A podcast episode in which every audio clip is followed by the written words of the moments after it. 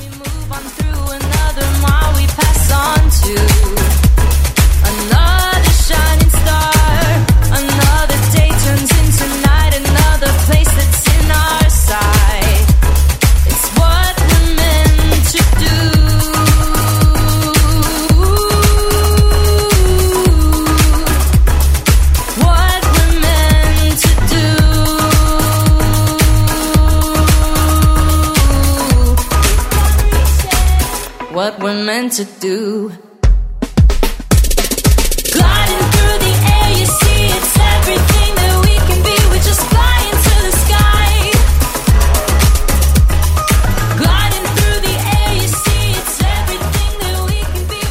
you guys. This is Lost Arts Radio, and this is your host, Richard Sacks. It's nice to see you again.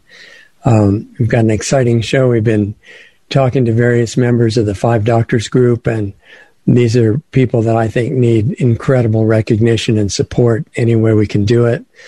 And um, it's always really exciting, and people like to share these videos a lot. So I've been trying for some time, hoping that we could get Dr. Lawrence Palevsky on, and we finally arranged to do that, which is incredible.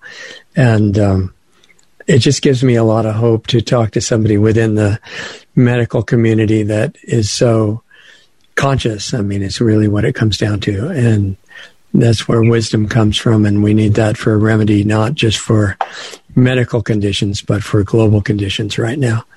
And uh, every country needs to be nationalistic in the good sense, you know, making itself the best place it can for the people to live and an example for everywhere else so we can all cooperate that way on the individual and group and state and national levels.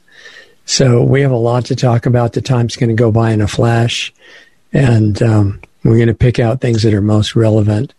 And I just want to let you know that Dr. Palevsky, and we'll talk for a minute or two about his credentials, but they're very strong. And it, it's not just in the conventional sense, it's in addition to that, and in addition to getting through the incredible training and programming with common sense still intact, which is an incredible feat that a lot of them don't succeed in. Um, he's also known for practicing integrative and holistic medicine. So we're going to get a chance to talk about that a little bit too. And uh, welcome, Dr. Palevsky. It's it's really fun to have you here. I appreciate it. Thank you, Richard. It's a pleasure to be here. Thank you for inviting me. So rather than you know having me read uh, and in a, my you know monotone voice your credentials, why don't you tell people just for a minute enough to let them know you didn't just buy your medical degree, you know, yesterday. It was, there's some solid background behind it, a little bit about what kind that is, and then we'll get into your, the current way that you look at medicine. Sure. Well, thank you for that. Um, I graduated uh, New York University School of Medicine in 1987 and uh, did a three year pediatric residency at the Mount Sinai Hospital in New York from 1987 to 1990. And then from 1990 to 1991, I did a one year fellowship at the uh, Department of Pediatrics Outpatient Department at Bellevue Hospital, which was part of the NYU School of Medicine program. And then for the next nine years, I worked four of the nine years in a pediatric emergency room in the Bronx. And uh, part of that nine years, I worked two and a half years on weekends covering a private practice on the Upper East Side of Manhattan. Mm-hmm. And then for five of those nine years, I was at another hospital in New York City. Three of those five years, I ran the pediatric intensive care unit. And of all the five years, I also covered the neonatal intensive care unit. I did five calls in house. I slept overnight, five calls per month for five years, covering uh, emergency deliveries, uh, the neonatal intensive care unit, the pediatric ICU, the inpatient pediatric ward, the pediatric emergency room, and anything related to pediatrics in those five days that I was on call uh, overnight.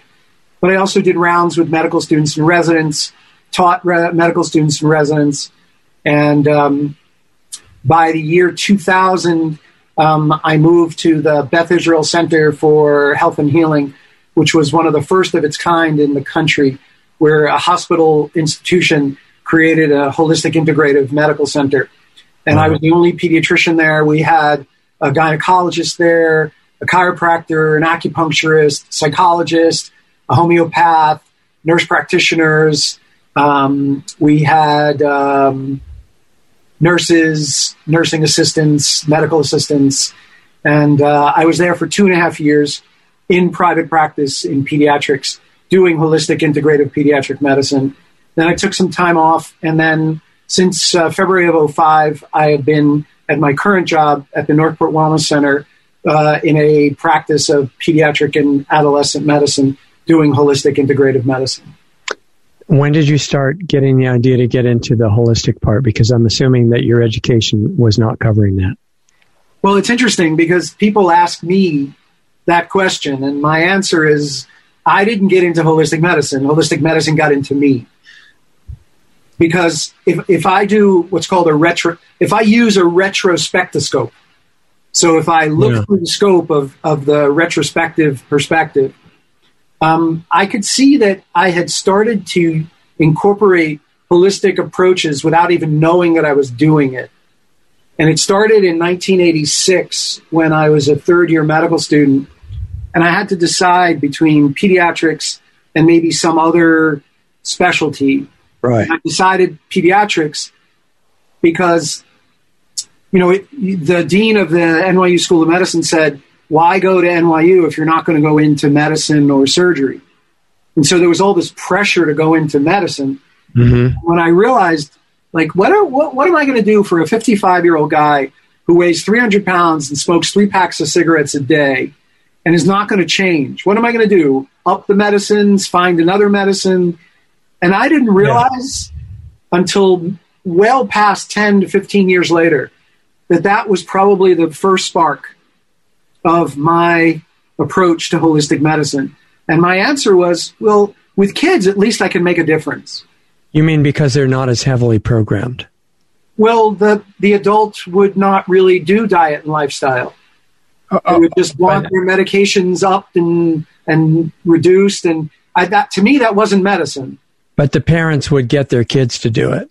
well, I would have more of an impact potentially when the kids didn't have that much of a medical history and didn't have as much resistance to doing what was necessary for their growth and development. Yeah, yeah. I had no idea that that's what I was saying back in the spring of 1986, but it, it sort of opened a door that I wasn't aware of until a good 10, 15 years later. One of the things that's always struck me about that idea is, yeah, it's good to influence kids when it's still really early in their lives, but really what you're doing is becoming a specialist in helping the parents change. Sure. Right.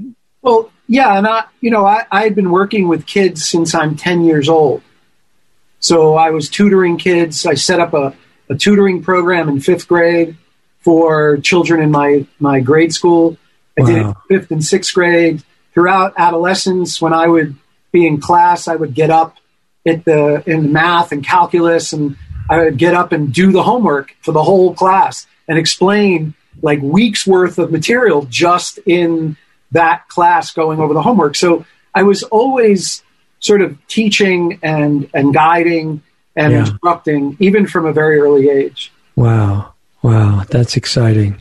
So for people that don't know, uh, um, want to ask you a couple of things about the general foundation of holistic approach and what that is, because in conventional medicine, for some reason, it's accepted that most health conditions I mean, almost by inference, they're a deficiency of toxic chemicals, which they call medicine.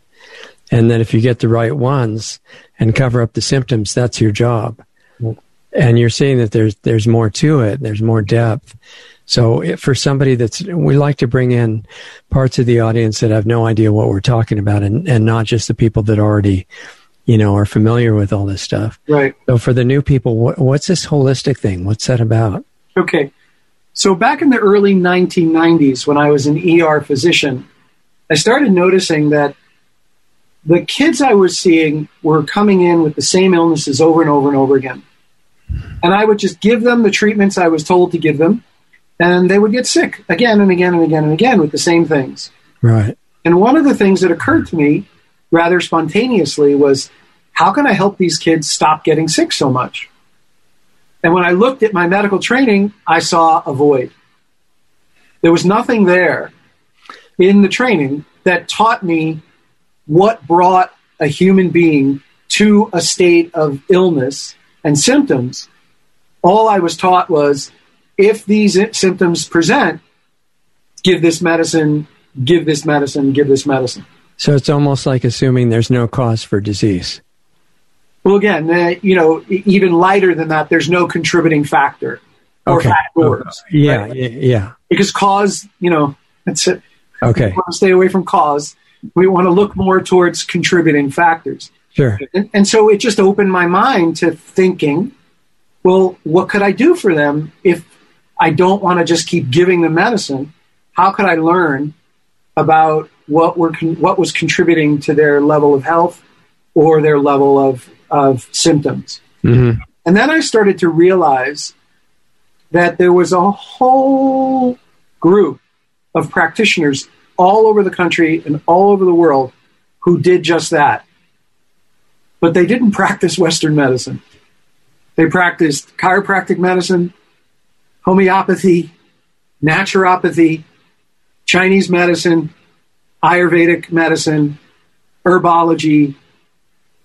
And I thought, what is it that they know that I don't know? Yeah. And what what so if anything if anything got me into holistic medicine, it was my curiosity and my willingness to not know, my willingness to be uncertain about something. And so I started I started learning all these concepts. The body has the innate capacity to heal. Yeah. These remedies don't treat the symptoms, they support the body to move through the symptoms. I'm like, I don't know what in God's name that meant, but I was curious. Right. And I started to seek all these answers in all these other fields of medicine as to how I could help the children in my practice in the hospital, in the ER, in the neonatal ICU. And I then started to realize that there must be answers in Western medicine. It can't be that every field of medicine understands the body has the innate capacity to heal except Western medicine. It can't be. Right. And so I searched back into my textbooks, back into my basic science books, and I found the answers that Western medicine teaches in first and second year of medical school about how the body has the innate capacity to heal and how that the development of symptoms is not a problem but actually an attempt at a solution to a problem in the body.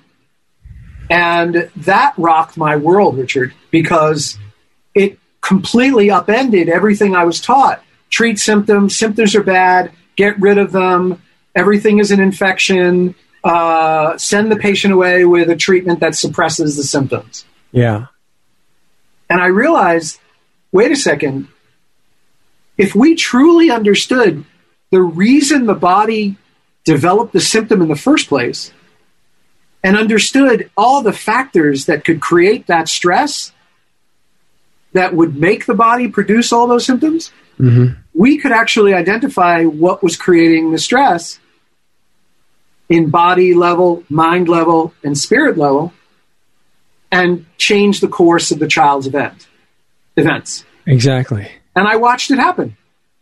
And every time I watched it happen, I giggled because I didn't know if it would work. Because, you know, the textbooks say one thing, hmm but real life says another. And for the last 20 plus years, I've been giggling when children get better. You know, a friend of mine asked me about uh, a friend of his son who was erratic and, you know, just misbehaving. He was 2 to three years old, trouble listening, and she wanted to consult with me. And I said to my friend, do me a favor. If the kid is drinking a lot of milk, take the milk out, see what happens. Kid got better. Now, Western medicine says that's not related. It's a coincidence. That's right. But the mother's experience was my kid got better when I took this out. No, no, no, that's not that's not happening. It, whatever you're experiencing isn't real. because it doesn't Mhm. happen. And the mother could stand there and go, but, but I just watched it happen. And Western medicine will say, no, no, no, there's no relationship between your child drinking milk and his erratic behavior. And that's where we are in today's world. Yeah. In other words, we know that because I'm a doctor Right, and I memorized it. right. But even though the experience is real and in real time, Yeah. That doesn't the, matter. The medical profession says, no, but that's not possible. Therefore, it isn't. Right. And I stopped looking at medicine that way, which is why holistic medicine got into me.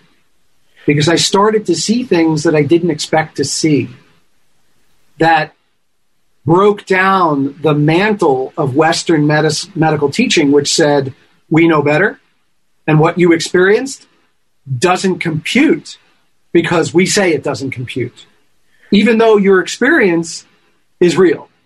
Right. We're telling you it's not. An example of that is a lot of the kids now. You were saying that one one thing you like about treating kids when you first got started is that they have less already ongoing medical problems than the people who are a lot older and don't want to change and have addictions to stuff and things like that. But one of the things that's been happening under the current system is a much higher percentage of kids now have chronic diseases Right. even when they're really young. So, what do you think that is telling people? So in 2011, there was a study published regarding a survey from 2007 Okay, of over 91,000 children. right, And in that survey, they showed that about 54% of children have at least one of 20 chronic illnesses, yeah, including obesity and developmental disorders. right, That's 14 years old. yeah. Good point. All right. Even though people say it's a 2011 study, it's information that's from 2007. Right, And so we keep making this statement 54% of children have some form of chronic illness. Well, the numbers are higher than that in 14 years. right, And the most fascinating thing about our current state of affairs is that there's a dead horse on the lawn for 30 years. It smells and it's ugly, and no one smells it and no one sees it. And they just walk past it because they can't look at the idea that there is a dead horse. In other words, the emperor has no clothes, the elephant is in the room, yeah, these vaccines are very, very, very damaging to the human body. And so when the Western medical community and the media and institutions say, oh, vaccines are safe, no and, one, and effective too. yeah, no one feels like there's a need to question it. Right, And so all these kids around us are essentially vaccine damaged. And all the studies that we've done on the ground show that vaccinated children have many more chronic illnesses than unvaccinated children. Yeah, And the media and the institutions and the medical doctors and the and the experts all say, nope, that's not true. Vaccines are safe. And then you have all these parents who have maybe the first or second kid who they watch get vaccine damaged, even though the medical profession says, no, that didn't happen, even though you as the parent watched it happen right in front of you. And then those families have second and third and fourth and fifth kids. And then they choose not to inject their children with these shots. hmm And what do they notice in their own homes, Richard? Very, very distinct, much healthier, unvaccinated kids. yeah, And when they speak about it, what are they told? Nope, you're wrong. Has nothing to do with it. It must be your diet. Oh, wait, but all, all my kids live in the same home. We feed them the same foods. Oh, it must be the air. Uh, yeah, but they're all breathing the same air. Oh, they must be exposed to different toxins. Uh, yeah, they live in the same house. You see, we can't go in. Different genetic expression. Right. Yeah. Um, did you notice that my kids all look alike? Except for except for that though. Yeah. have So- you heard have you heard of a group called the control group? Yes. That what was her name Ju- julie i think she was on the show Wow. and and they have this study that they did and they took the unvaccinated kids and they correlated with vaccinated kids for every disease heart disease and all the other stuff and there are radical differences in every category no, but that's not true. i know it's not true but i mean True. just bringing it up as a point of interest Because because people can't go in. yeah Because in order to go in, the following things would have to happen. One, you'd have to realize that you were wrong. Two, yeah you'd have to realize that you trusted an authority that did you wrong. Three, you'd have to realize that you gave up your authority to someone who you were convinced knew better than you did. Four, you didn't do your own homework. Five, you didn't take responsibility or accountability. Six, you may have hurt yourself. And seven, you may have hurt others. hmm And then you have to deal with all of the emotions of that realization. And that's why we're here in this world today, because people aren't willing to go into the unknown, into the uncertainty, into the curiosity, into the incorporation of other thought processes other than what's dumped on them from the authority outside. Because any other any other connection to information wisdom knowledge experience than what the authority outside is telling us would require an inner and an outer revolution and people just are not ready to go there Well, it seems like the people that come to your practice are probably pre self screened for that. There are they're the people that are willing to go through all that stuff, right? Some, not all. Remember, holistic medicine has a spectrum, right? So not everybody is in the same place along the way. Right, right. But they have some receptivity enough to come and ask and Correct. curious, right? But when you give talks to the general outside world, then I would imagine you're up against that psychology. Well, yeah, because you know, if I try and put a wooden nickel in their slot machine, it's not going to go in Right. because they only accept the coins of the people who give them the coins to go in. Uh, and this this way, they completely give up all of their knowledge and all of their authority to those outside of us because they would never do anything to harm us. Is the hashtag? They would never do anything Right. to harm us.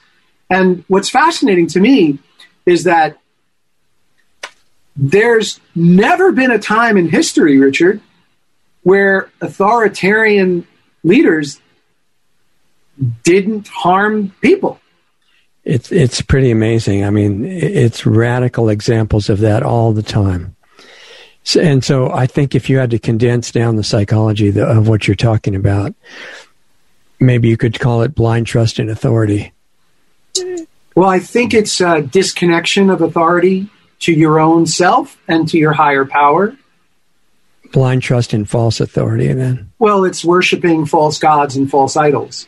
Right. I mean, we don't we don't have to go far into the Bible to understand how often that's happened in history. Yeah, and medicine is actually just one example because I think institution of worship. people assume that all the authorities are trustable.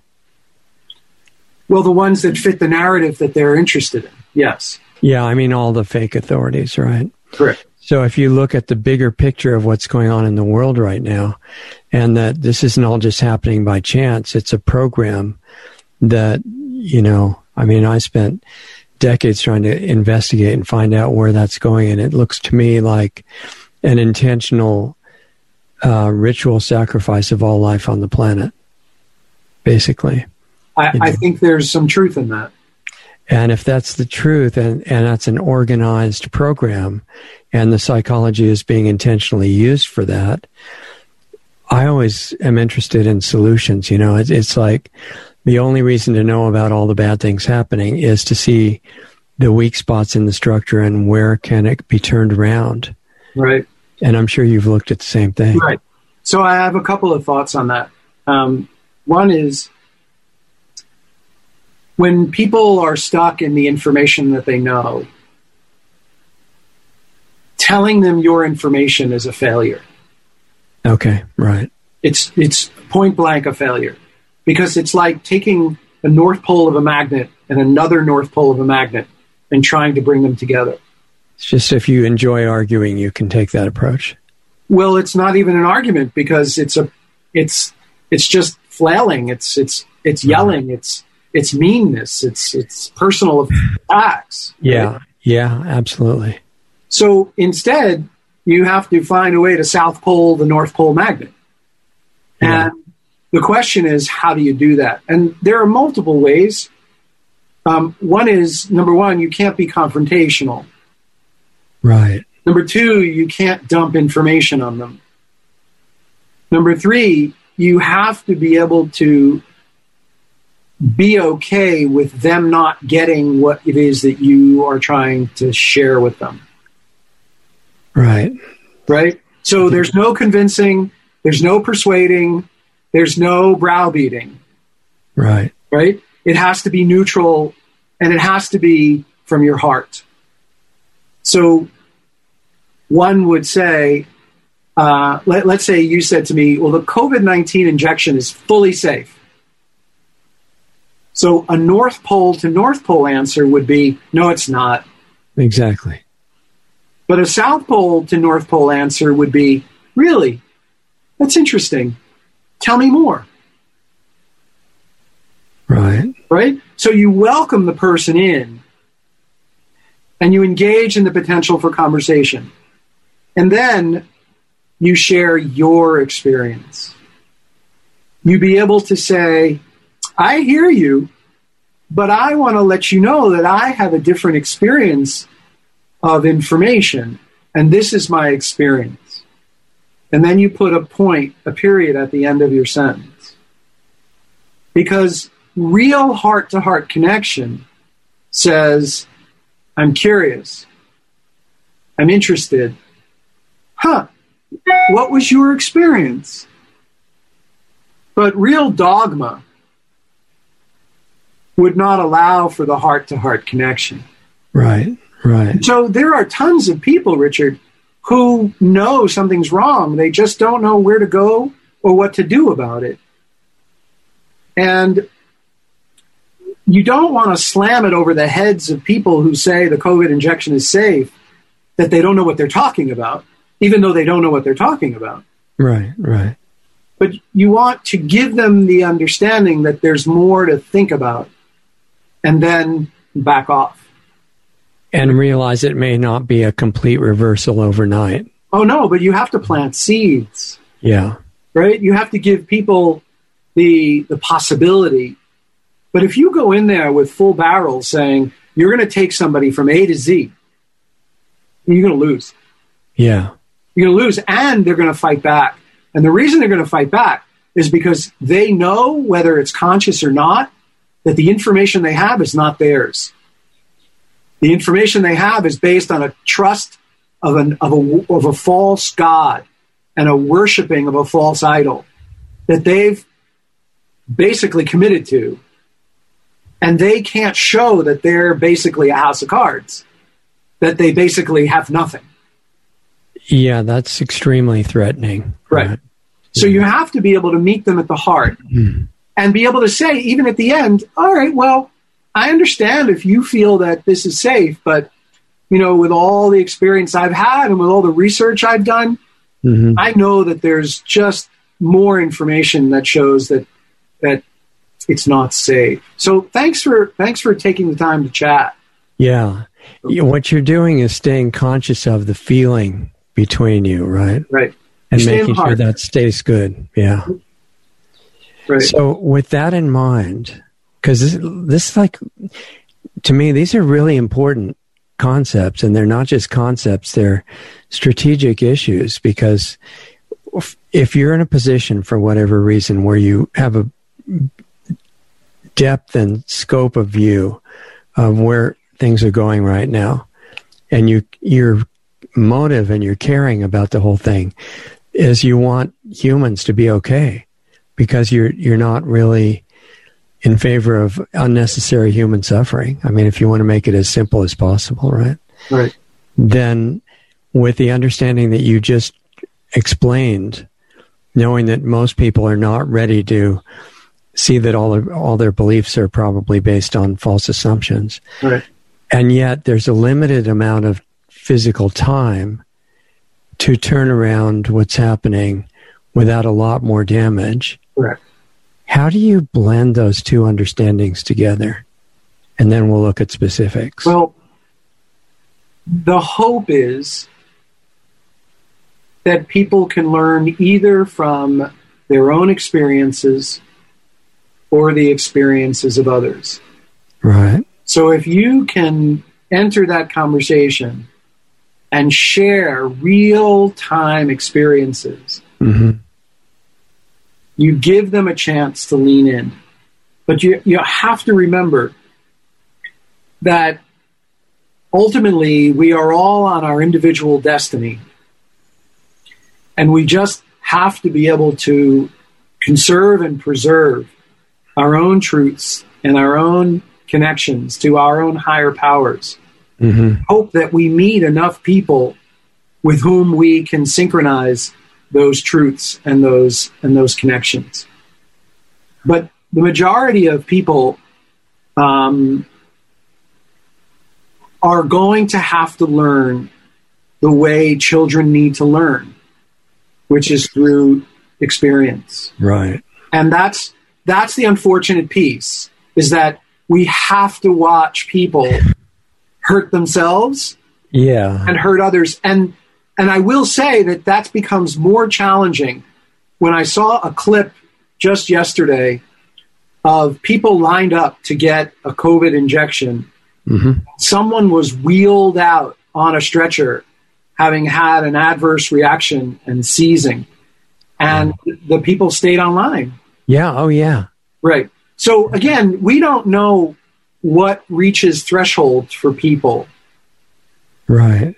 But we know that um, it's it's going to take a great deal of effort to be heart centered, to be experiential, to be curious, to be willing to meet people and not beat them over the head with the information, Yeah. and to be able to let go of the fact that their destiny is their destiny and not not necessarily ours to bear. You know, I, I understand that on a deep level, but when I see it happening, I still find it really hard to watch. because you're human, just like all of us. Yeah. Yeah, you you you have the heart, and you watch people do things that are massively destroying them because you know that this injection is not a vaccine. You know that this injection has materials in it that are meant to maim, harm, and permanently damage you.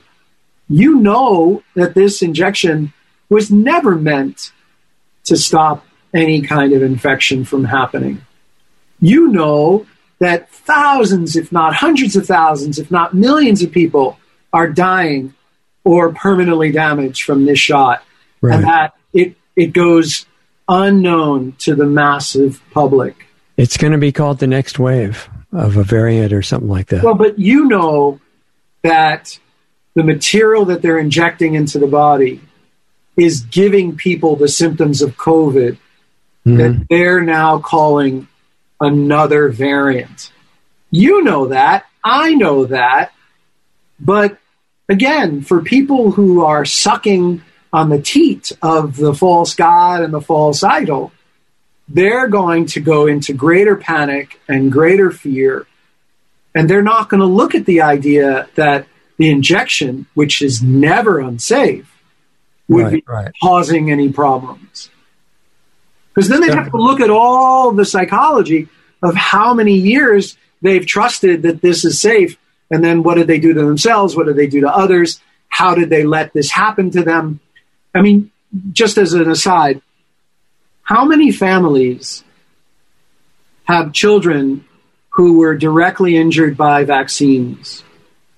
A lot more. worshiping- They right, they were worshiping the false gods and false idols. yeah. They they thought that whatever the doctor said would be fine, and they went in, and their lives changed forever because Right. they never realized what they didn't know. Right. That's what we're dealing with now.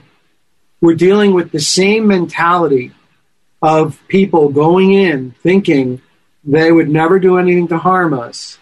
And what's most fascinating about this, Richard, not only are doctors and nurses refusing to make the connection, the media is not making the connection. The medical institutions are not making the connections for us publicly. The government is not making the- connections for us publicly. And anyone who gets ill from these shots, the insurance companies won't pay for damages to their health if it's associated with the shot because it's an experimental shot. Well, you know, they're about to, they're looking at the strategy. I think the plan is probably around September to say, okay, it's not experimental anymore. Now it's approved and safe, officially safe. And they're going to force the military based on that and other people. And I, I think too much emphasis has been put strategic, strategically on the fact that it's unapproved because they've approved all kinds of things which are deadly. No, it's approved. It's just not authorized. Well, it can be authorized. No, no, I'm sorry. It's authorized. It's not approved. It's my not bad. approved. My bad. Yeah. My bad. So they can approve it. It doesn't make it any different than it is now. sure. And at that point, it will be supposedly legal to force it in all kinds of situations. Sure. Well, it's already legal to force it on all, situ- all situations, even though it's not legal because nobody's stopping it. Yeah, and if you believe that em- declaring an emergency means you have no more rights. Well, the emergency that was created. Well, yeah, but I mean, even if you don't create a real emergency, if if you're president or some high officer and you just declare, or a health officer, and you declare it, there doesn't have to be a real one. Your rights go away Correct. if you believe that. you Correct. know. E- Even though this shot will never stop you from transmitting any germ from one person to the next. No. In fact, if anything, this shot will make you transmit many of the materials that are injected into your body to others. Yeah, we have we have to talk about that for a couple minutes. But I wanted to mention that the other thing people say is, well, this shot is not really a vaccine. Well, semantics aside, even if you define all the ones before it as vaccines, I look back to Jenner at least in about 1796. I can't really find any good evidence of vaccines preventing diseases. And it looks like they were killing and maiming people, especially kids, since Jenner. Correct. So again, we're putting emphasis on the fact, well, this isn't a real vaccine. And so many people who say that it's a problem are saying, well, if it was just a real vaccine, I'm, I'm not anti-vaccine or anything like that. You well, know? this isn't a vaccine because the technology that's being used in these injections has never demonst- has never been used to demonstrate any effectiveness at reducing any infectious disease at any time in human existence. right. So Right. Yeah. there's no evidence that this works like a vaccine at all. Plus, it doesn't claim to have attenuated viruses in it or anything like that. Well, Right. again, it doesn't prevent a viral infection. Right. And the other thing that I think is you talked about elephants in the room and dead horses and stuff like that. And one of the big elephants or dead horses is the foundation upon which all the numbers are based. And that's a fake test. Oh, you want to go there, huh, Richard? Uh, well, we're already unauthorized anyway. So as far as, you know, media goes, So, I, I think if you don't go there, you're missing like one of the biggest central issues in the whole pandemic. so I'm fascinated by what has happened to the scientific and the medical community when it comes to the PCR test. Because it doesn't take rocket science to look into the understanding of what a PCR test could do and what a PCR test can't do. And so when you come up with a PCR test, which in and of itself for SARS CoV 2 has never been developed against SARS CoV 2 virus, it was extrapolated, not developed for SARS CoV 2. But that aside, the PCR test cannot be a final diagnostic tool for a viral infection detection. The PCR test does not confirm any viral disease at all. All a PCR test could potentially do is tell you there's debris. Yeah. Period. But And, it it's a, and it's, tell a you- piece of, it's a piece of debris. Well, it, it, it cannot tell you where that debris comes from. Uh, yeah, that's what I meant. The thing is that what most people are unaware of, which is a skilled, uh, um, it's a skilled approach to keeping people dumb. Uh-huh. The human body has hundreds of trillions of viruses in the cells and on the linings of the body. Many of those trillions of viruses exist in the hundreds of trillions of bacteria that line the body. And so we are always emitting viral debris, viral genetic material, whether it's in our mouth, in our nose, in our skin, in the vaginal canal in women, or in the anus. There's always viral debris. And so you can never, ever decipher whether the viral debris you're detecting is something that you inhaled from outside versus manufactured from within that came up to the lining of your body. And this is basic science, Richard. This is not like I'm a pediatrician and I know how to read, I know how to study, and I know how to learn the science that we were taught.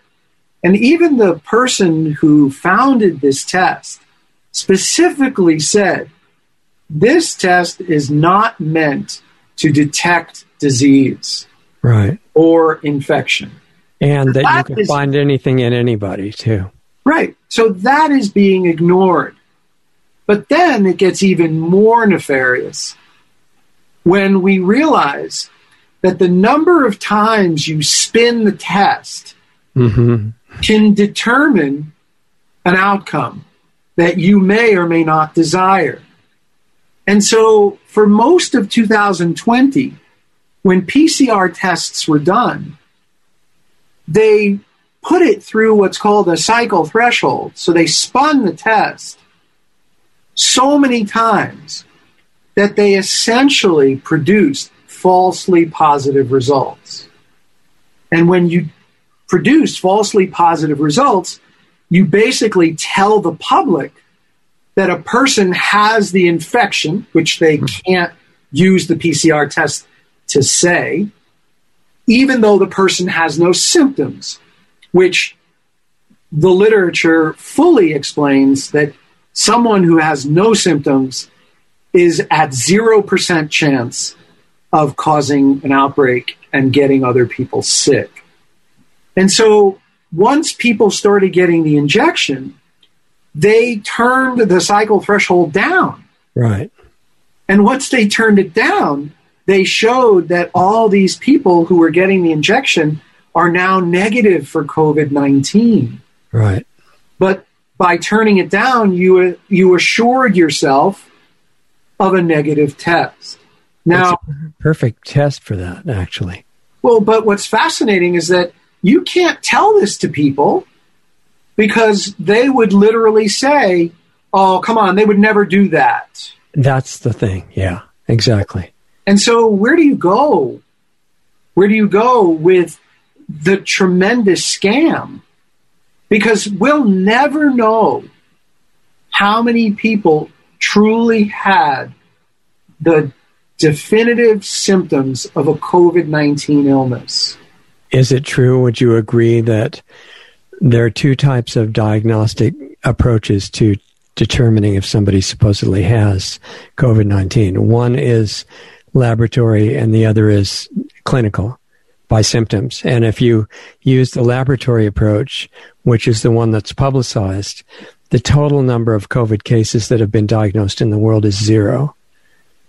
And the only ones that we kind of know have happened are some kind of a syndrome Correct. that could be called that where your lungs work, but you're not getting the oxygen Correct. and Correct. various things like that, right? Correct. Now, what's interesting is that when a PCR test is devised, you have to come up with another test as a confirmatory test.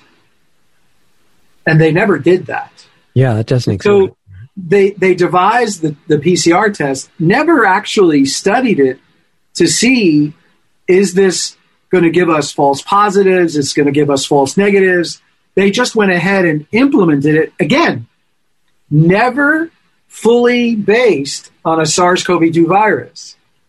And so they never confirmed, they never found a test to confirm it. Mm-hmm. And COVID 19 is a very specific set of symptoms that presents not like the flu, right. because COVID 19 was never like the flu. And the doctors who were on the front lines when COVID 19 first presented spoke up and said, This is not a flu like illness. And they were all censored and told to shut up. It's also not something you want to use a ventilator on. Correct, because it's not a flu like illness. Right. And so once doctors started realizing that COVID 19 was a blood disorder and a blood clotting disorder, now how do you get from a respiratory virus called coronavirus, which causes respiratory disease, to now saying it's the cause of a blood disorder and a blood clotting problem? And basically, anybody who brings that up is censored because it doesn't fit the narrative of a, so respiratory virus. What's SARS stand for? Severe acute respiratory syndrome. That's not how COVID presented. It presented as all of the manifestations of a blood disorder, hypoxia, and a mm-hmm. blood clotting problem. And then all of the neurological problems, the long lung problems, the liver problems, the blood problems, the blood pressure problems, the heart disease, the male and female reproductive system problems, none of which make sense for it to be a respiratory virus. What's really interesting about that is they found out that all the things you're saying would, would lead you in certain directions, but what they found out works among other things. There are a lot of things that work really well, but the ones that stand out are antiparasitical drugs, Right. which I don't understand why that would be, but maybe you do. So when when when I was trained in medical school and residency, we were taught to do something called a differential diagnosis. In other words, when you see patients presenting with a group of symptoms, it's your job to figure out all the things that could be possibly causing those symptoms so that you could figure out how to then go about treating it. And so when you see a person who comes in with adequate breathing but poor oxygen, Mm-hmm. That's not a lung problem. Right. And so that's how we knew that this was a blood poisoning of some sort. And so when people started using hydroxychloroquine and then all around the world ivermectin, the question that must be raised is why would a drug that treats parasites make the symptoms of COVID 19 improve? And why would these drugs actually prevent the illness from occurring in the first place? And so, again, it, it, it leads us to question once we understand that Dr. Fauci was involved in something called gain of function research on coronavirus. Right. Then it gets very suspicious when when he says in front of Georgetown University in January of 2017 there will be a surprise outbreak during the Trump administration. Yeah. Well, it's not a surprise anymore because I was just going to say you that. let the cat out of the bag and then you made people believe that it came out of nowhere Yeah.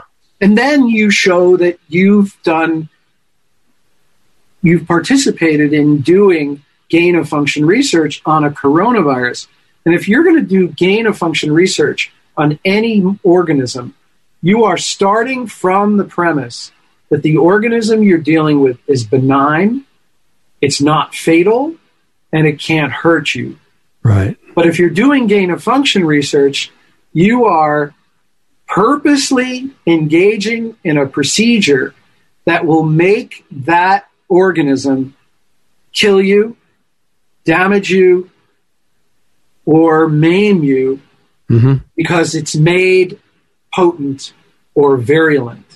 Right. And so again, that would go back to well, why would they wouldn't do anything like that? That's not that's not possible. Well, it's not only possible, it's probable.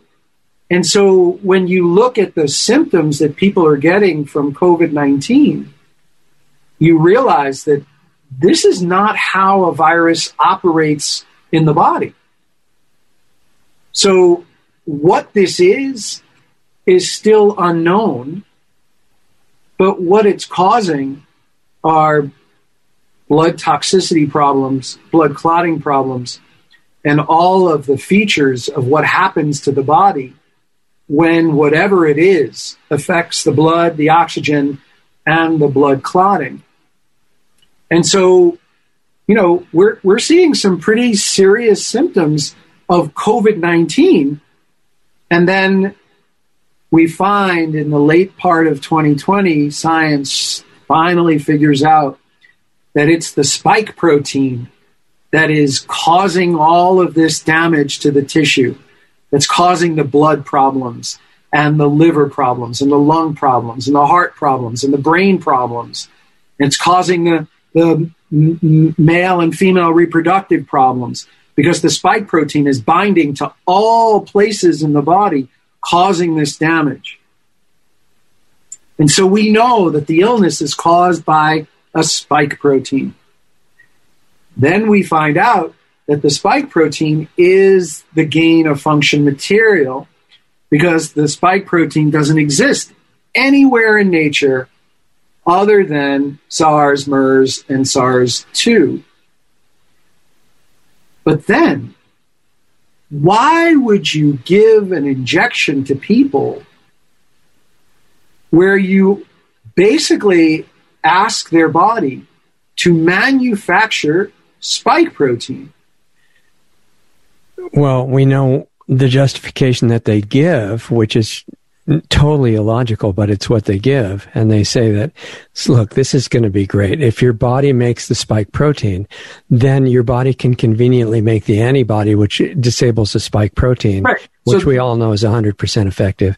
And then you'll be safe forever and it's going to be great. Well, here are the two things that have never been established. One, does your body stop making the spike protein? Now, the experts say yes.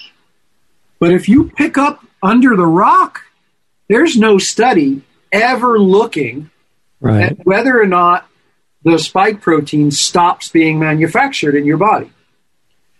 The second part of that is is the spike protein antibody only going to attack the spike protein? So, in other words, are there other tissues in the body that resemble the spike protein? And originally, earlier this year, a scientist showed that when he took 55 tissue samples of the human body Mm-hmm. and cross reacted it with the spike protein antibody, 28 of the 55 tissues were attacked by the antibody. Right. Now I saw a recent article that show that there are many more tissues that the spike protein is going to, the spike protein antibody is going to attack. And so we have the potential for ongoing, and we're already starting to see autoimmune problems from the injections. And of course, people who never had any underlying condition are now developing autoimmune problems, and the experts say not related to the shot, even though they have no basis upon which to make that recommendation. Because Right. There's no science. So I want to get more into the shot, but just to leave the area of the COVID 19 itself with the idea that uh, reminding people it's not just the antiparasitic drugs that have shown effectiveness against this syndrome. It's also things like nebulized hydrogen peroxide, vitamin D, certain zinc combinations, and uh, quercetin, other things like that that seem to help. And I don't personally know yet what's the connecting element between all those things and why they should work against that condition. Um, I assume that's still up in the air, right? We don't know. Again, I mean, you have to know what it is that's hurting people. Yeah, yeah, and and if it's the spike protein developed in its current um, function through gain of function research, then it's also kind of an interesting side note that that was made illegal by 1989 in the U.S. Correct. Francis Boyle wrote the Convention Against uh, Research in Biological Weapons, Right. Which is just being violated as if it's not existing. Well, again, even President Obama uh, out, you know, outlawed it from happening in the United States uh, in 2014, but it didn't stop. It kept going. Well, yeah, and, and that may have been a motive for outsourcing it to another country as well. Correct. But so there's unanswered questions about w- what the COVID 19 condition, which is only clinically diagnosable, really is. And there are just clues at this point, I guess. I mean, I don't know anybody that's put all the pieces together. Well, again, something is poisoning the blood. Uh huh. Now, something is something is poisoning the blood, and we don't know what that is. Something is circulating in the body that is creating brain damage, lung damage, heart damage, blood damage, liver damage, kidney damage, and male and female reproductive damage. Now you're talking about the, the condition, not the injection, right? Both. They're both the same. Okay. That's why that's why I said to you, Richard, if you know that whatever is causing the syndrome of COVID nineteen, again, most people are focusing on the spike protein. I have been very concerned that it's not just the spike protein Right. that is that is hurting people, um, and you know stuff about graphene oxide and iron Mhm. oxide, uh, you know all that's coming out, especially out of Spain about the graphene oxide. But Right. if you're seeing the syndrome of COVID nineteen from whatever this is, and then you're seeing the same development of symptoms based on the injection, then you could be pretty sure that whatever's in that injection is the same thing as what they created to get us sick in the first place. Yeah. Yeah. So the injection that you were starting to get into, um, they have this thing that most people haven't heard about in the US and it's called VAERS. And there's a counterpart in Europe and probably other areas too. And the best understanding that I have so far is that maybe 1% or up to 10% maybe at the top level unlikely are of cases of vaccine reactions are reported to VAERS or or are publicized and according to that right at the moment there's something over 7,000 deaths associated with the vaccine at this point at the shot let me just give you uh, a little bit of a. So, as of this past week, there are 15,472 reported deaths in Europe. Right. And 1.5 million injured, 50% of them serious. Wow. And that's in the European Union's database of adverse drug reactions for COVID 19 shots.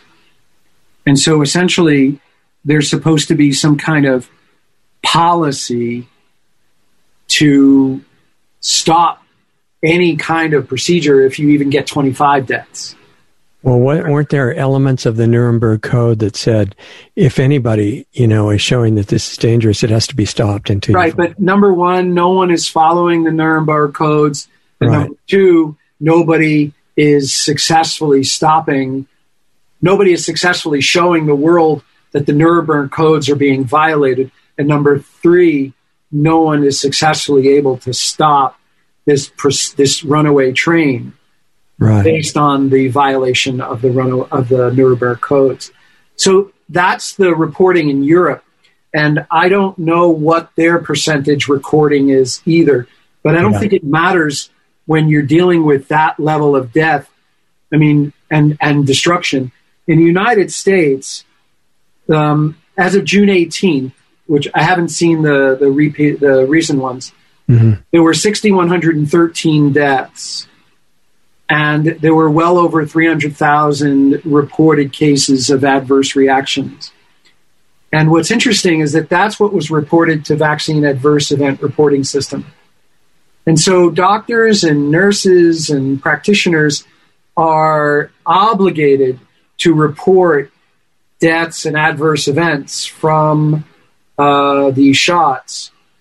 And um, most doctors and nurses are not reporting the adverse events. I mean, I know on the ground, just from hearing from people from different states with paramedics and nurses and doctors who are working in different parts of the country, they're not even asking the people who are coming into the emergency room if they got the shot.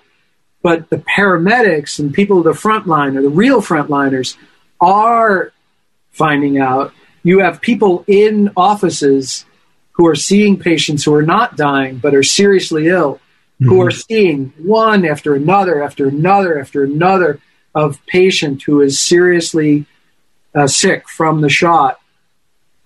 And again, it's like that ele- dead ele- that dead horse on the front lawn. This ain't happening. None of this is happening.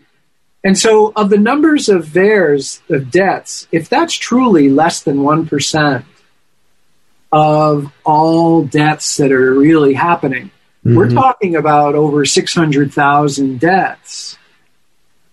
And In a case where most deaths from this are supposed to be delayed by a couple of years anyway, right? Well, of the deaths happening, I think a third of them are happening within 24 hours. Right, but with some Then- of the animals like the ferrets, Oh, but they, that's, they, they were months out. yeah, but I don't know that we're dealing with the same technology. Okay, okay. I don't know because I don't know what was in those injections. yeah. that was just using the mRNA technology, but I can't I can't say for sure whether the injections were comparable in content. okay, okay. So we just go by what we see in the moment. Well, yeah, I mean we're seeing you know people drop like flies and you know mainstream media are lying to the American people. Right. And I have this vision, Richard, that when the truth does come out, these anchor men and women, these reporters, these so called journalists, are going to be running for their lives because they are going to realize that they are complicit in a massive cover up and a massive lie and that the public is going to hold them ultimately responsible. And I think there's going to be a massive, massive overhaul of the media uh, in our country, the likes of which I don't even think we can imagine. Because we are being the American people are being lied to, and they are just I, I, the one of the expressions I've been using, which isn't pretty, is that the majority of Americans have no gag reflex in their throat. Mm-hmm. They just swallowing everything, hundreds of pounds of of information that they cannot even stop. They're just no gag reflex at all. Yeah, it, I'm, when we look at the scope of the fraud right now, which I think is what makes it hardest for people to even imagine, because it's so comprehensive right now at the moment. Um, the whole media, the whole major health authorities, all through the government agencies. I mean, most of the corporations are supporting it. And I think you can really credit the modern education system which turns out people who memorize things that they think they've learned to for the fact that most of the people within the system itself who are not running the show could actually sincerely believe they're trying to help the public. Absolutely. Most, most of the public health officials, I think, are in that category. Yeah, but you know, again, it's not uh, it's not a mystery that people are suffering at the hands of this shot. It's not a mystery. It should be obvious, but I mean, uh, people are turning their backs, Richard. Before what? Sorry. People are turning their backs on what's right in front of them because yeah, they get irritated if you bring it. Even even the published data. Let's say let's say 6113 is real. It's not less than 1%. Sure, sure. That that policy that that whole program should be shut down now. That's something like double the official 9/11 death figure. Look, and then and then what parents are doing to give this their kids the shot. Um, I, uh, I, I, w- we have a lot of praying to do for the aftermath of what's about to happen after this is over, because we're going to see um, a lot of very unhealthy and a lot of very sick people. We're going to see a lot of young people who have a shorter life expectancy. Right. And we're going to see a lot of young people who are unable to reproduce. Yeah. And so grandparents are not expected in those people who give their children this shot. You need to prepare not to be grandparents. And if you don't believe me, store this crazy statement somewhere in the back of your head and Yeah. just watch. Right. And you can see the progression of policy in governments starting with the ones that seem to be in the forefront, like Australia, New Zealand, Canada, and to a lesser degree, the UK and the, and the US being the place where it catches up after a time lag. Mhm. And they all seem to be globally coordinated. Yes. And ag- against the scope of that is what makes it really hard for people to look at Mhm. because it's like, well, then what else that I believe is not true? And it's threatening, you know, emotionally threatening. Well, I mean, people are going to be rolling in the streets in agony for what they were complicit in, and it it's you know I, we all know how this ends. The evil never wins. No, I know, but it's how long does it take to get to that, and what do we have? I don't know the threshold. No one knows the threshold. Yeah, nobody I know of. No one knows, and often the threshold is is a is a surprise. Like what, Yeah. what really turns the tide is a surprise. Something unexpected. Correct. Yeah. So before we get into the bigger picture, and I hope I'm not exhausting you or keeping you too long, it's just, I think this is really important stuff. and this is not meant to be momentary entertainment or even momentary theoretical education. It's supposed to be all geared to, we collect this understanding in what used to be known as science. You observe patterns, put it together as what it might mean, and then how can you use it, you know, to do something positive. Right. And I think before we get to summarizing the big picture, I just want to look at the issue that a lot of people who are aware of some of what you've been saying are thinking they really need to do something about, and that is the understanding of what is this transfection or, or transmission phenomenon that's going on, and what is it, and what do you have to do about it if you are not a recipient of the shot, but you can't be out in the jungle with no other human contact. Right. Information about what's being transmitted is still coming in. Um, originally, we wondered if it were if it was the spike protein that was being transmitted because we knew that it, it got into the saliva, we knew that it got into the urine, we knew that it got into the skin, uh, and we knew that it got into the feces. Um, but we didn't know if anything else was being transmitted.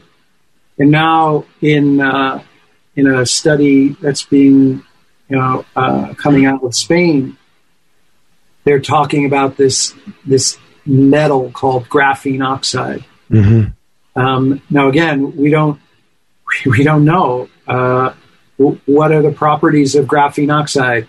Does it get transmitted from one person to the next? Is it only in the shot?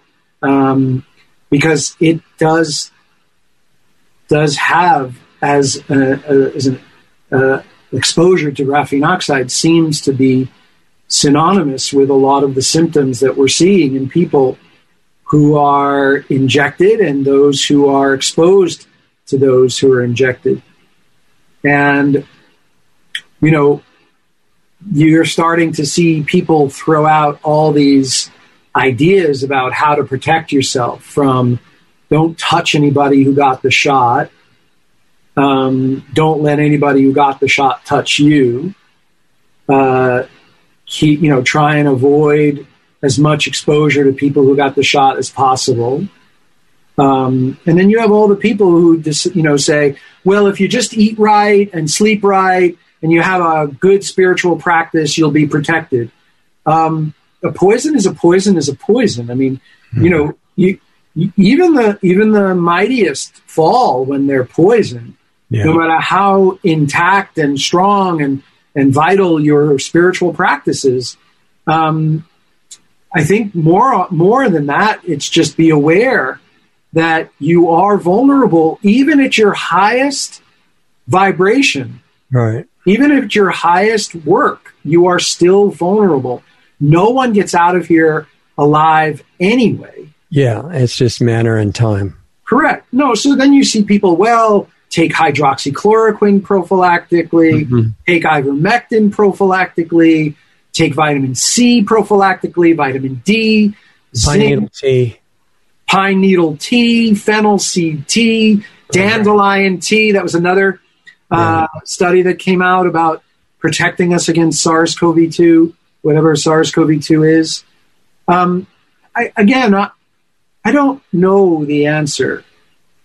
Um, you know, you, you, you, know, I did an episode on May 27th, I think it was, uh, with the five docs, where we all talked about remedies that you can use, I remember things you yeah. can do, and and you know the the other thing was you know what about the electromagnetic radiation? What about the, you know, and again, people say, oh, 5G. I'm like, well, hold on a second. 5G is just one piece of it, but they're a pulsing of electromagnetic radiation mm-hmm. that could create some of the activation or the problems with oxygen and red blood cells.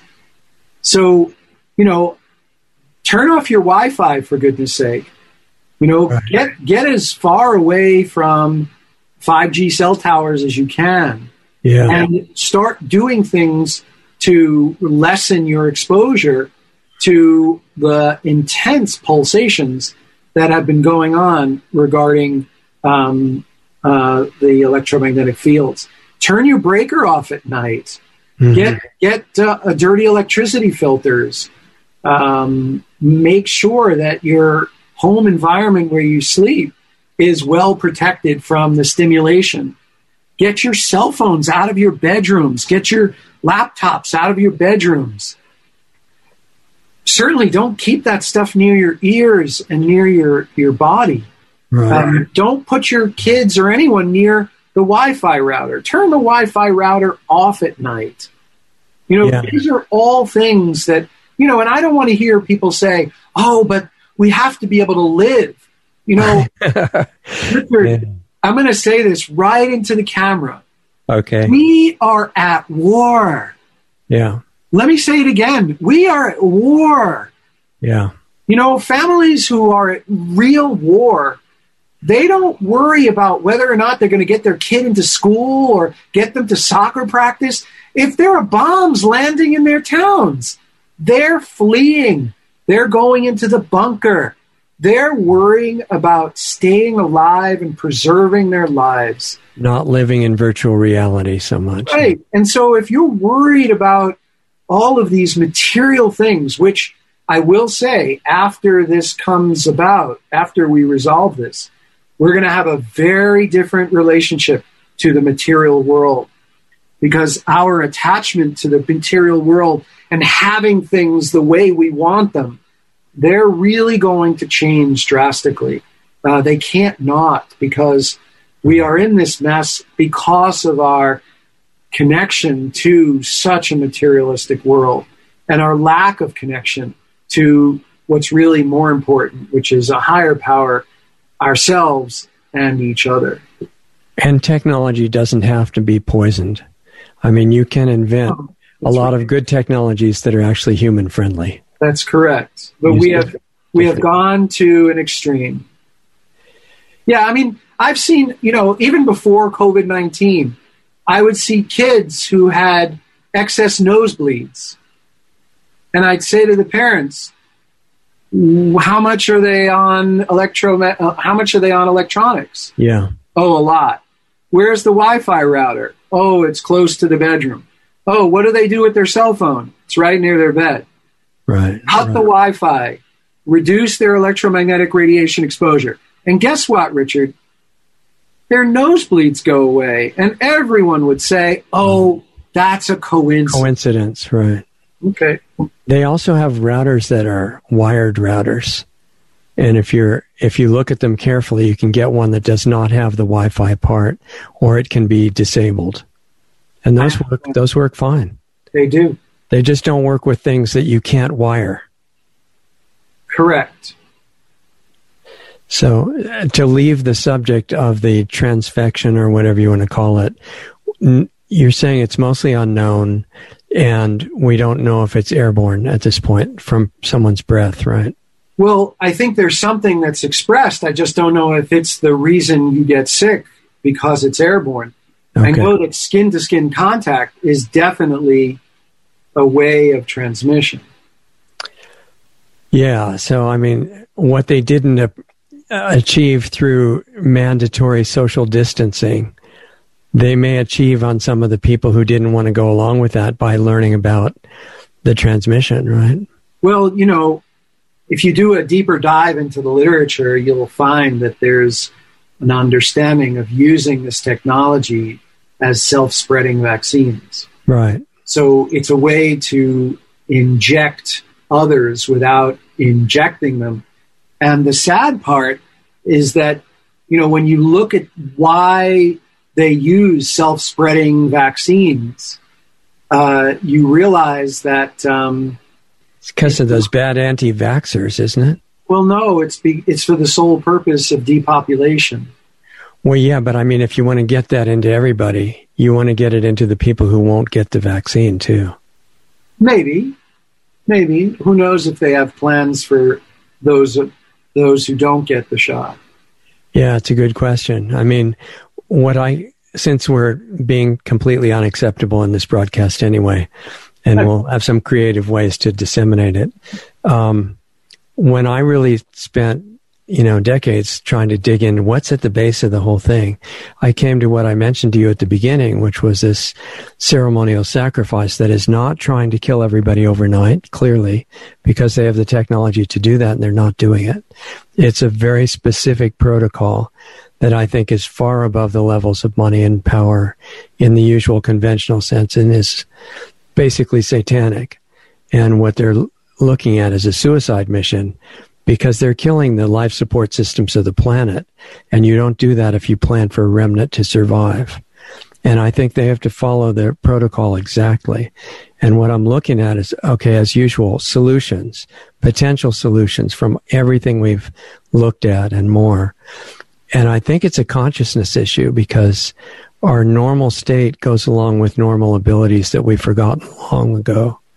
And if those can be reawakened, then the population can act differently. But it would be good to do it before everybody is victimized by these Well, technologies. again, um, that that may be that that may be more than wishful thinking. I mean, look back at the time of Noah.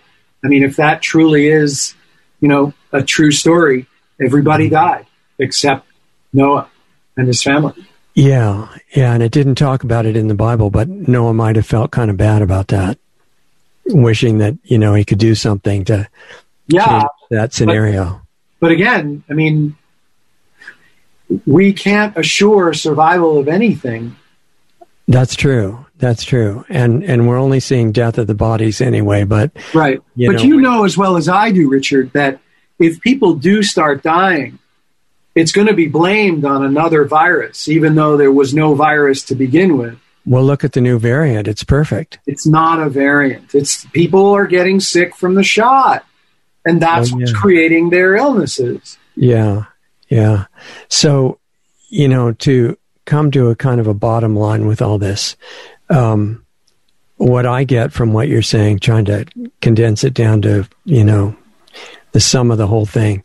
Um, a lot of things are unknown. We're we're learning as we go, watching the progression of what happens here with, especially with the shots.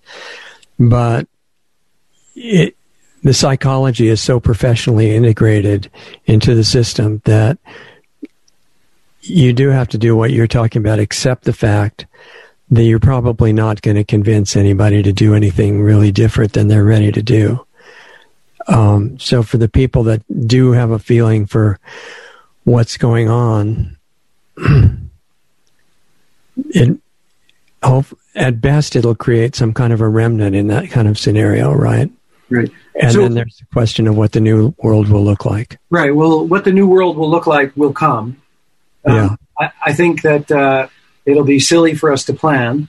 Right. although it would be nice if we can start building new medical systems, new educational systems, new banking systems, Right. new legal systems, new uh, political systems that that don't dovetail off the failing systems that we have now. Right. And I know that there are people all over the world who are engaged in in this in this uh, perspective Yeah. but I also I also want to encourage people to stay in the light and to stay connected not only with a higher power but to stay connected with other people. Um, the thing that they're trying to do to us is separate us, divide us, and isolate us. Yeah. And we know that the vibration of truth wins. The vibration of love and truth wins.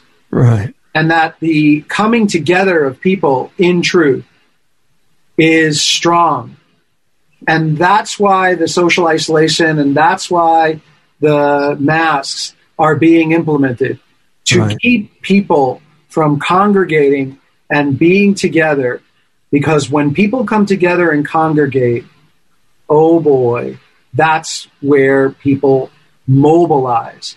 And they don't want their quote unquote truth seekers to mobilize because that would work against the plan. And, you know, mm-hmm.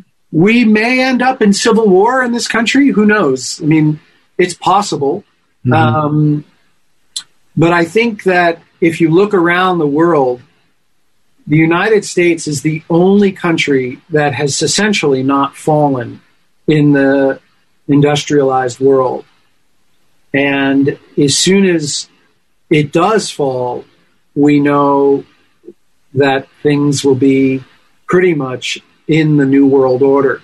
I mean, that's that's Klaus Schwab's Yeah. desire. I think he's going to have uh, a major orgasm if that happens. It's on the edge right now. Right. But we need our people to be we the people. We need our people to be curious, to be uh, willing to listen, to willing to be uncertain, willing to be unknown, willing to listen, willing to see life through other people's eyes, and try to bring a dialogue, a discussion, a debate, some kind of interaction that's going to allow for information to really blossom and not be either or. Um, because, um, you know, we've lost our freedoms in this country, whether people know it or not. And uh, the media is not the place to go to get our freedoms back. Our legislators are not the place to go. Our judicial system, not the place to go. It's yeah. already all bought. It's already all controlled. It's already taken over. Yeah. Even even some of the major medical institutions that were holistic or alternative, they have gone by way of the narrative. So they have been bought up and they have even even naturopathic colleges are in that naturopathy institute of functional medicine anthroposophic medicine. You have you have people in all different fields that are no gag reflex just yeah. continuously you know swallowing what the narrative is. And we just need to keep building people's confidence to speak up to share their information, share their experience, share it in a way that's heartfelt rather than in a, you know, you're an idiot, you don't know anything. Uh, you know, well, if somebody said to me, well, you're a conspiracy theorist. Oh, really? Well, what does that mean? I don't understand that. Can you explain that to me? You know, bring them in, have them explain themselves. Right. Because, you know, when someone once called me an anti vaxxer, I said, I don't understand what that term means. That's what, great. What, explain it to me. I don't understand it. Yeah. And the person, you know, I, I, I, it was just unable to fully explain it because. And the question is, can they see themselves being unaware of what they're talking about? I don't know. You have an incentive to change.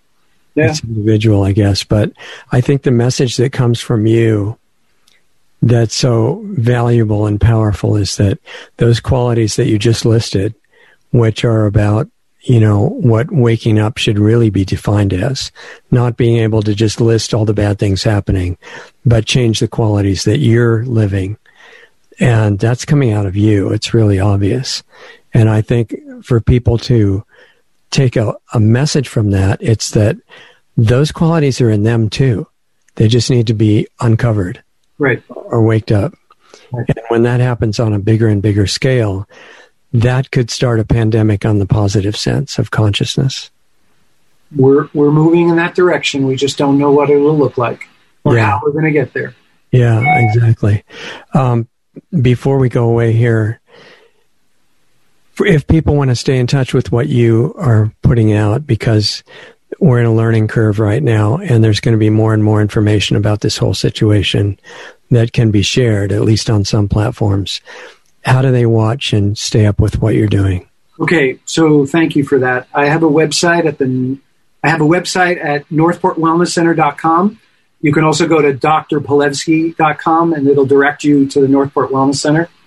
I have a an Instagram uh, page, dr.palevsky. I have a Telegram uh, page. I have a MeWe, an Odysee. Um, I'm sure I have other things that I'm not even aware of that people around me are putting up for me. Um, I have a newsletter that I put out every month that can be uh, um, accessed by going to my website. Uh, you can sign up for my newsletters if you want. I have tons of videos, interviews, podcasts, articles on my in my newsletters that ta- uh, express some of the things that I've said and others. Um, and I also have a show that I do every Thursday night at 7 p.m. Eastern Daylight Time called Critically Thinking with Dr. T and Dr. P, um, where Dr. Tenpenny and I go through subjects of the day and uh, we do Q's, uh, Q and A's, questions and answers, and we also have one one episode a month where we do the five docs and we talk about pertinent information of the day.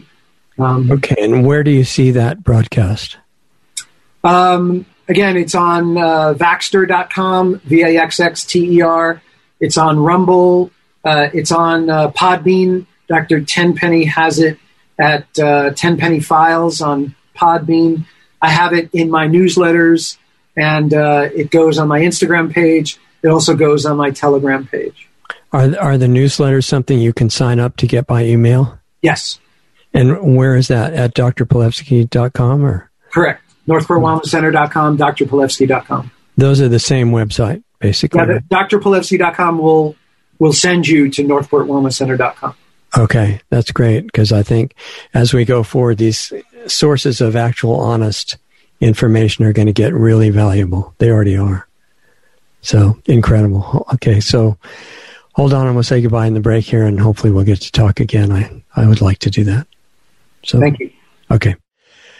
Okay, you guys, there goes Dr. Larry Palevsky. And um, I just feel like we're really fortunate to have these incredible people come on, learning a lot from it. And even over and above all the intellectual facts that we're learning, medical information and things like that, is the example of courage and honesty and morality in professions like medicine, you know, where it's not always so evident. And the same applies to every other profession. There are, there are people in these positions that actually have values that they're trying to live by and help people and not just get famous and rich from whatever they're doing. And um, Dr. Palevsky is a great example of that.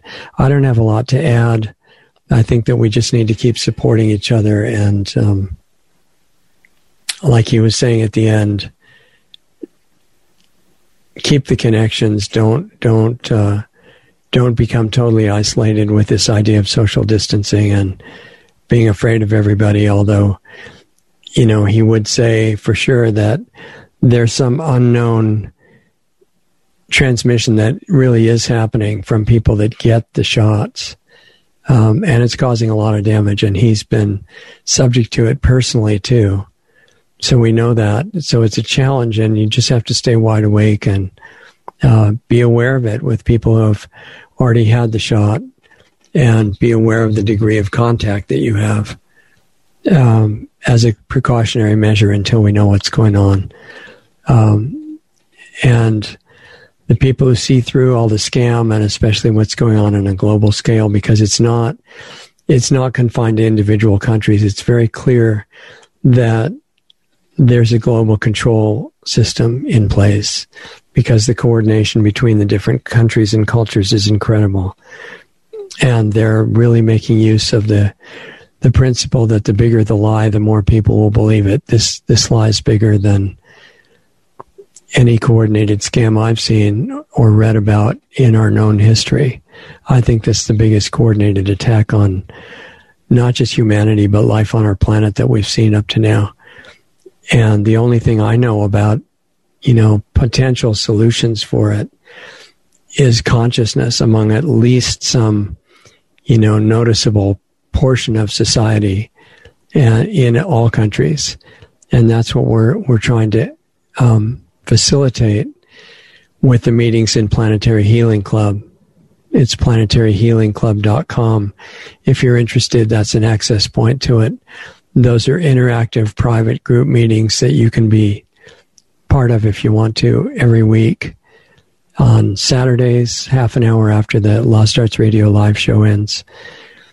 Let's see, that would put it at uh, six o'clock Pacific, nine o'clock Eastern, if I'm correct. Lost uh, LostArtsRadio.com has uh, links to it, but so does PlanetaryHealingClub.com.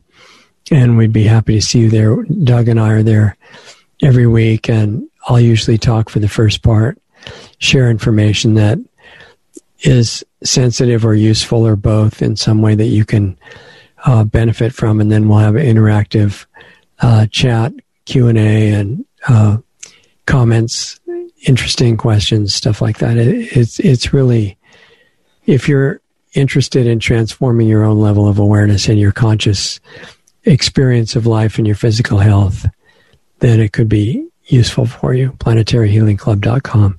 And um, the other thing is, if you want to help us stay on the air and get our projects funded, um, consider donating at lostartsradio.com.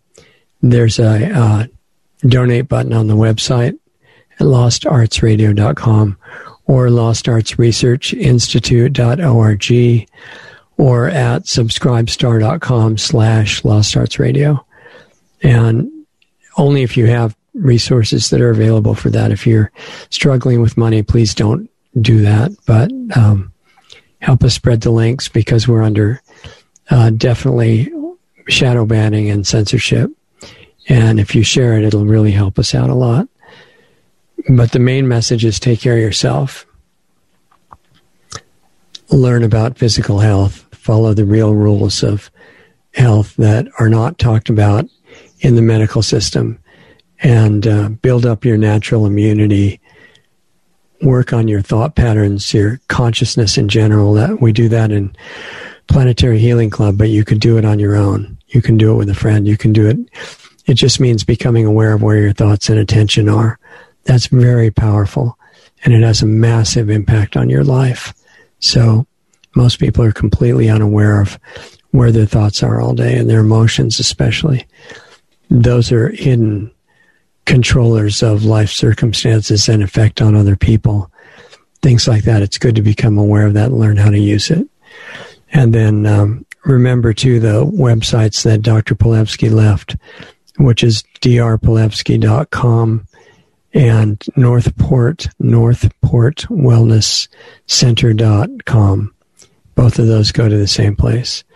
And um, get on his newsletter. I'm going to sign up for it for sure. And they also have this weekly radio show on Vaxxter.com with Dr. Palevsky and Dr. Tenpenny, both of which now have been on our show and are definitely worth listening from, listening to and learning from. We we just have to help each other and you know work on our own state of being, our health, our consciousness. Don't fall for the media campaigns of hating people because of race or or what sex they are or you know their social status or how much money they have if they're rich or poor or you know different skin colors. That's we're not really that dumb to fall for any of that stuff. And if you're in one of these racist groups that's saying you know only white people are good or only black people are good or brown people are yellow or red i mean rise beyond it start maturing. And this is an urgent situation in the world where um, more grown-ups are needed and we don't have very many. And you're the most important one. You know the part of the media uh, propaganda is that you can't do anything. You're only one person out of 8 billion or whatever the number is now. That's completely not true. You're incredibly powerful as a channel of what flows through you from spirit or from god I'm not talking about what religion you are. If you're an atheist, it does, that same power is there regardless. It's like law of nature. If you get in touch with that, you start benefiting from it, and before, and then you share it with everybody else. Not by telling them what to do, but even if you say nothing, just by who you are. So I'm encouraging you to use the time well. You can be working on that while you're doing anything else. It, you don't have to wait for a time when you have a peaceful minute to work on yourself. You do it all during the day and it'll radically affect your experience of your lifetime, whatever happens. And we need to encourage and help each other and helping yourself is the first necessary step to being able to do that. So stop, check where you are, get a better health program, see how you're interacting with people and make it better um, it's going to be powerful effect on everybody in your life. So anyway, that's about it. And uh, thanks for being with us. It was kind of a long show. I appreciate your hanging out till the end. And um, take care of yourself. That's the message. And you're greatly appreciated as the most important person in this movie with incredible potential. So we should use it, help each other. Take it easy. Have a good week, and we'll meet you here next time. Introducing Lost Arts Radio on Subscribestar.com. Just go to subscribestar.com slash Lost Arts Radio to find our rewards program offering 10 different giving levels starting at just 5 bucks a month. We offer incredible value for any rewards level, from extra monthly interview videos not available publicly to subscription based Planetary Healing Club videos once, twice, or three times a month, to private counseling sessions with Lost Arts radio host Richard Sacks, to tech help with me, Doug Diamond. We even have one option where you can be the star on Lost Arts Radio as our guest on a specially produced show just for you.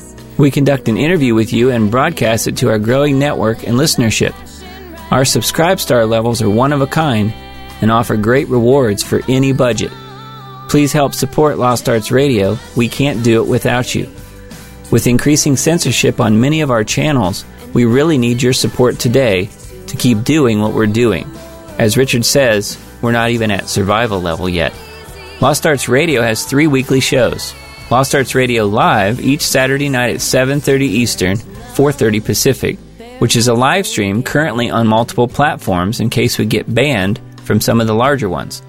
Right now, we're on Facebook Live, Twitch, and DLive.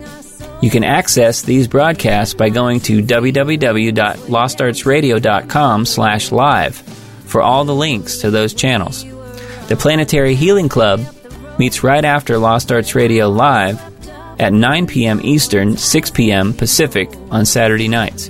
And our Sunday show with guests airs at 9 p.m. Eastern, 6 p.m. Pacific on Sunday nights on our Blog Talk Radio channel, our YouTube channels, Facebook pages, and on Brighteon. Be sure to sign up for our free email list just in case we do get banned on big tech's platforms. It's just a matter of time, really. They don't like the stuff we talk about, and they do not want the truth out there. In fact, they have already attacked us numerous times.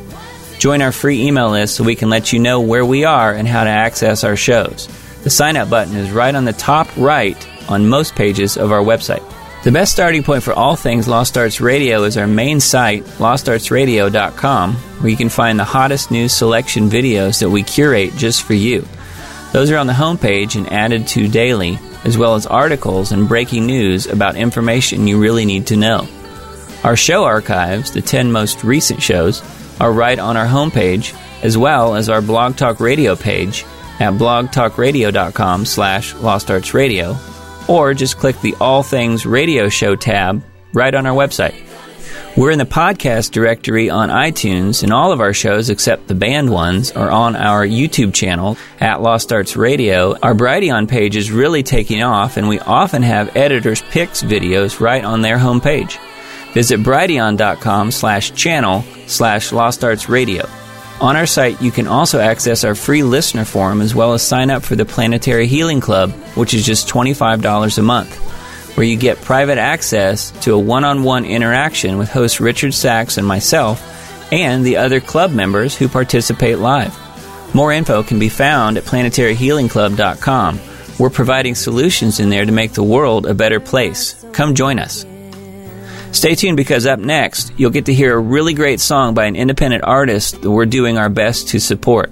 Go to lostartsradio.com slash music for the full list of all the great songs and bands that we spin on our audio-only podcast shows. If you're in a band and want to submit a song for consideration for airplay on Lost Arts Radio, visit my website at diamonddiscaudio.com for more information about the music placement, mastering, and mixing work that I do. Thanks again for listening to and supporting Lost Arts Radio. We love having you as part of our family to learn, experience, and grow with.